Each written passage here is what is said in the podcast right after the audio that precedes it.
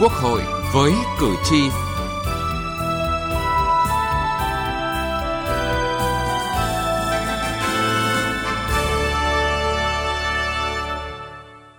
Thưa quý vị và các bạn, nâng cao chất lượng hiệu quả hoạt động của cơ quan thanh tra chính là góp phần quan trọng nâng cao năng lực quản trị nhà nước, quản lý xã hội.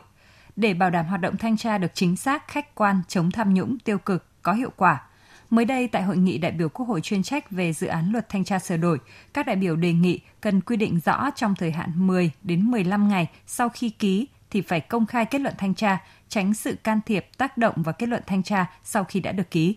Chương trình Quốc hội với cử tri hôm nay, chúng tôi đề cập nội dung này.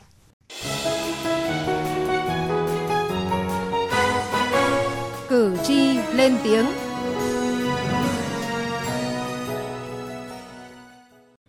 Thưa quý vị và các bạn, thời gian qua, hoạt động thanh tra vẫn còn một số tồn tại, nhất là việc phát hiện vi phạm, xử lý các kết luận thanh tra còn chưa đáp ứng được kỳ vọng của nhân dân. Lấy ví dụ từ vụ án Nguyễn Thị Kim Anh, Phó trưởng phòng chống tham nhũng thanh tra Bộ Xây dựng, được giao làm trưởng đoàn thanh tra Bộ Xây dựng tại huyện Vĩnh Tường, tỉnh Vĩnh Phúc. Đối tượng thanh tra theo quyết định của Bộ trưởng Bộ Xây dựng là Ủy ban nhân dân huyện Vĩnh Tường, không phải Ủy ban nhân dân các xã thị trấn và không được thanh tra đối với các dự án công trình do Ủy ban nhân dân cấp xã làm chủ đầu tư. Nhưng với mục đích trục lợi, bà Kim Anh đã thực hiện thanh tra và thu tiền của các đơn vị kiểm tra cấp xã. Ông Nguyễn Văn Tịnh, huyện Như Thanh, tỉnh Thanh Hóa bày tỏ băn khoăn về chuyện lựa chọn cán bộ thanh tra hiện nay. Thanh tra mà bây giờ đi thanh tra các cái ờ, công việc xảy ra các địa phương mà bây giờ mà còn để lại cái dư luận ờ, không tốt thì nói chung là cái này thì dân chúng chúng tôi nghe thấy nó cũng bức xúc. Đấy, cho nên là cái này thì nó những cái người mà đến mà làm việc cầm cân nảy mực chung là làm việc cho nó tuyệt đối là phải nghiêm túc thật mẫu mực thật là liêm chính mà tuân thủ hiến pháp và pháp luật của nhà nước còn theo bà Nguyễn Thị Hồng ở thành phố Uông Bí, tỉnh Quảng Ninh, hệ thống thanh tra được hoàn thiện từ trung ương đến địa phương, nhưng dường như thanh tra cấp cơ sở hiện nay hoạt động chưa hiệu quả, chưa giải quyết được kiến nghị của người dân. Nêu vấn đề, việc thực hiện chính sách pháp luật về quản lý sử dụng đất đai tại một số cơ quan, địa phương còn lỏng lẻo, nhiều bất cập, có nguyên nhân quan trọng là do công tác thanh tra chưa hiệu quả, chưa kịp thời phát hiện sai phạm. Ông Nguyễn Thế Định, phường Tương Mai, quận Hoàng Mai, thành phố Hà Nội cho rằng thì như vậy rõ ràng chúng ta xem lại cái chất lượng thanh tra kể cả công tác cán bộ trong vấn đề cử đoàn thanh tra vấn đề cực kỳ quan trọng nhiều ý kiến của các chuyên gia, cơ quan quản lý chuyên ngành cho rằng hoạt động thanh tra, kiểm soát, giám sát, kiểm toán hiện nay vừa thừa lại vừa thiếu. Nhiều doanh nghiệp đón hết đoàn này đến đoàn khác đến kiểm tra, nhưng có những lĩnh vực lại không đơn vị nào kiểm tra. Phó Tổng Thanh tra Chính phủ Trần Ngọc Liêm cho rằng. Cái thứ nhất là tổ chức thanh tra chưa phù hợp với đặc điểm và yêu cầu quản lý của từng bộ ngành địa phương. Thứ hai là sự phân định về phạm vi thanh tra giữa các cơ quan thanh tra chưa rõ ràng, chưa phân biệt rõ giữa thanh tra và hoạt động kiểm tra thường xuyên của các cơ quan quản lý, và đặc biệt là sự trồng chéo trùng lập khá phổ biến giữa hoạt động thanh tra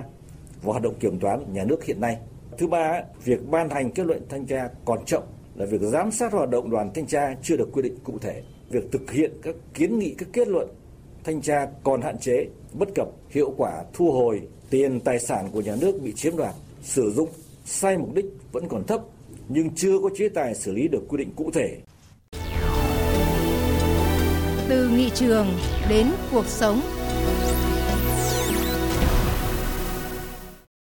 Thưa quý vị và các bạn, những bất cập trong tổ chức và hoạt động của cơ quan thanh tra, mối quan hệ giữa cơ quan thanh tra với các cơ quan khác, đồng thời xác định rõ hơn về thẩm quyền, đảm bảo tính độc lập của cơ quan thanh tra, của đoàn thanh tra, bảo đảm hoạt động thanh tra được chính xác, khách quan, chống tham nhũng tiêu cực, có hiệu quả, là những vấn đề nhận được sự quan tâm của các đại biểu Quốc hội. Cho ý kiến vào dự án luật thanh tra sửa đổi, tại hội nghị đại biểu Quốc hội chuyên trách, ông Nguyễn Mạnh Cường, Phó chủ nhiệm Ủy ban Tư pháp Quốc hội cho rằng, luật hiện hành quy định sau khi ký kết luận thanh tra trong 10 ngày phải công khai. Đây là yêu cầu minh bạch hoạt động của cơ quan, tổ chức thanh tra nhằm phòng ngừa tham nhũng. Tuy nhiên, dự thảo luật đã bỏ quy định về thời hạn công khai, đồng thời sửa đổi bổ sung một số quy định có liên quan như trước khi công khai kết luận có thể sửa đổi, bổ sung, nghiêm cấm tiết lộ thông tin liên quan đến cuộc thanh tra khi kết luận chưa được công khai. Theo ông Nguyễn Mạnh Cường, luật hiện hành chỉ cấm tiết lộ thông tin khi chưa có kết luận chính thức. Việc sửa đổi như trên có thể tạo thuận lợi cho cơ quan thanh tra nhưng không phù hợp với chủ trương công khai, minh bạch, khách quan, kịp thời, chính xác của hoạt động thanh tra. Về nguyên tắc là khi kết luận được ký thì phải thi hành. Tuy nhiên nếu kết luận chưa công khai thì làm sao mà thi hành được mà lại không vi phạm cái điều cấm là tiết lộ thông tin liên quan đến cuộc thanh tra khi kết luận thanh tra chưa được công khai. Thì nên quy định rõ là sau khi ký kết luận thì trong cái thời hạn nhất định là 10 ngày hoặc 15 ngày đấy, nếu cần thiết kéo dài ra thì phải công khai. Quy định như vậy sẽ tránh được sự can thiệp, tác động làm thay đổi kết luận thanh tra sau khi đã được ký. Các đại biểu cũng đề nghị dự thảo luật cần quy định rõ trách nhiệm và đảm bảo độc lập trong hoạt động thanh tra để tránh sự can thiệp của thủ trưởng cơ quan quản lý nhà nước, của người đứng đầu cơ quan thanh tra đối với hoạt động của đoàn thanh tra. Nêu thực tiễn hoạt động thanh tra, người đứng đầu cơ quan thanh tra không độc lập hoàn toàn trong việc xác định đối tượng thanh tra trong kết luận và kiến nghị xử lý. Đại biểu Lê Hữu Trí, đoàn đại biểu Quốc hội tỉnh Khánh Hòa cho biết, đã có không ít trường hợp người đứng đầu cơ quan thanh tra và trưởng đoàn thanh tra phải báo cáo xin ý kiến thủ trưởng cơ quan quản lý nhà nước theo yêu cầu của chính chủ thể này. Điều này cũng có nghĩa kết luận thanh tra sẽ không bảo đảm tính khách quan, độc lập. Về xây dựng kế hoạch thanh tra và xử lý kết luận sau thanh tra, nếu trong trường hợp người đứng đầu cơ quan thanh tra trình kế hoạch thanh tra hoặc kết luận thanh tra mà thủ trưởng cơ quan quản lý nhà nước cung cấp không chấp thuận thì ý kiến không chấp thuận phải thể hiện bằng văn bản và nêu rõ lý do không chấp thuận nhằm bảo đảm các quy định tại khoản 3 và khoản 6 điều 9 được thực hiện nghiêm túc. Luật cần thiết chế các quy định bảo đảm kiểm soát hoạt động thanh tra có hiệu quả cả về phía thủ trưởng cơ quan quản lý nhà nước và cả về phía cơ quan thanh tra. Về công bố quyết định thanh tra, đại biểu Trần Đình Gia, đoàn đại biểu Quốc hội tỉnh Hà Tĩnh cho rằng dự thảo luật quy định việc công bố quyết định thanh tra bằng văn bản, thông báo phải nêu rõ thời gian, địa điểm, thành phần tham dự là chưa phù hợp đối với các cuộc thanh tra chuyên ngành. Vì đặc thù của các cuộc thanh tra chuyên ngành là để phát hiện, chấn chỉnh, xử lý vi phạm trong lĩnh vực quản lý. Nếu thông báo trước cho đối tượng thanh tra thì dễ xảy ra việc đối tượng tẩu tán, phi tang chứng cứ vi phạm. Đại biểu Trần Đình Gia đề nghị. Đề nghị xem xét bổ sung điều khoản về trường hợp phạm vi thẩm quyền quy định sửa đổi kết luận thanh tra do trong thực tế nhiều kết luận thanh tra phải điều chỉnh sửa đổi vì lý do khách quan và chủ quan để đảm bảo tính khả thi trong thực tế. Bên cạnh đó, đa số các đại biểu nhất trí với việc giữ nguyên hệ thống cơ quan thanh tra cấp hành chính, trong đó thanh tra huyện như hiện hành, đồng thời chuyển thanh tra một số sở hiện tại về thanh tra tỉnh để thành lập phòng thanh tra chuyên ngành. Quy định thành lập thanh tra sở tại một số sở có phạm vi quản lý rộng và yêu cầu quản lý chuyên ngành phức tạp, bảo đảm quy định thống nhất trong việc thành lập thanh tra cấp sở. Đại biểu Phạm Đình Thanh, đoàn đại biểu Quốc hội tỉnh Con Tum cho rằng phạm vi quản lý và yêu cầu quản lý chuyên ngành của từng sở đã rất rõ, nên căn cứ chức năng nhiệm vụ của các sở, cơ quan thuộc Ủy ban tỉnh được quy định tại Nghị định 107 để cấp trung ương quy định việc thành lập thống nhất tổ chức thanh tra cấp sở trong cả nước,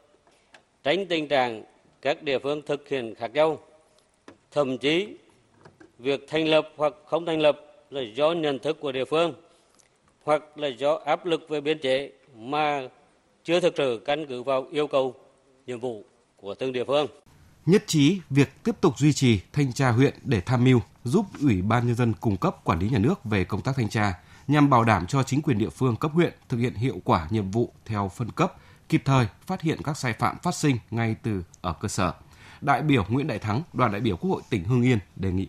vì thực tiễn chứng minh thanh tra huyện có quá trình hình thành và phát triển lâu dài, đồng thời bảo đảm được nguyên tắc ở đâu có quản lý, ở đó có thanh tra. Trong thực tiễn, việc xử lý đơn thư khiếu nại tố cáo có tính chất phức tạp ngay từ cơ sở là cần thiết khi phát hiện cơ quan, tổ chức cá nhân có dấu hiệu vi phạm pháp luật hoặc theo yêu cầu của việc giải quyết khiếu nại tố cáo. Nếu không duy trì thanh tra huyện, vụ việc sẽ phải báo cáo lên cấp trên xem xét thực hiện thanh tra đột xuất. Như vậy sẽ không bảo đảm được tính kịp thời và gây áp lực cho thanh tra tỉnh.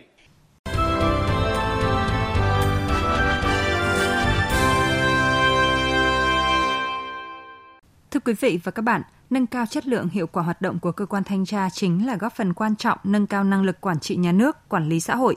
Bên cạnh việc hoàn thiện các quy định pháp luật về tổ chức hoạt động, cũng cần lưu tâm vấn đề nâng cao trình độ, năng lực và trách nhiệm của cán bộ thanh tra.